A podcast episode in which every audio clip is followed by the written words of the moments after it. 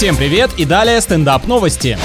Австралийская девочка в пакете кукурузных чипсов нашла необычный вздутый объемный кусочек и шутки ради выставила его на торги в интернете. Настоящая приманка для тех, кто пробовал действительно все и теперь ищет что-то необычное по любым параметрам. Цена нестандартного снека подскочила до двадцать тысяч долларов, после чего объявление заблокировали, но производитель пообещал выплатить эту сумму в качестве благодарности за креативную рекламу. Представляю лицо директора по маркетингу этого бренда, когда его премию перечисляют тринадцатилетней школьнице.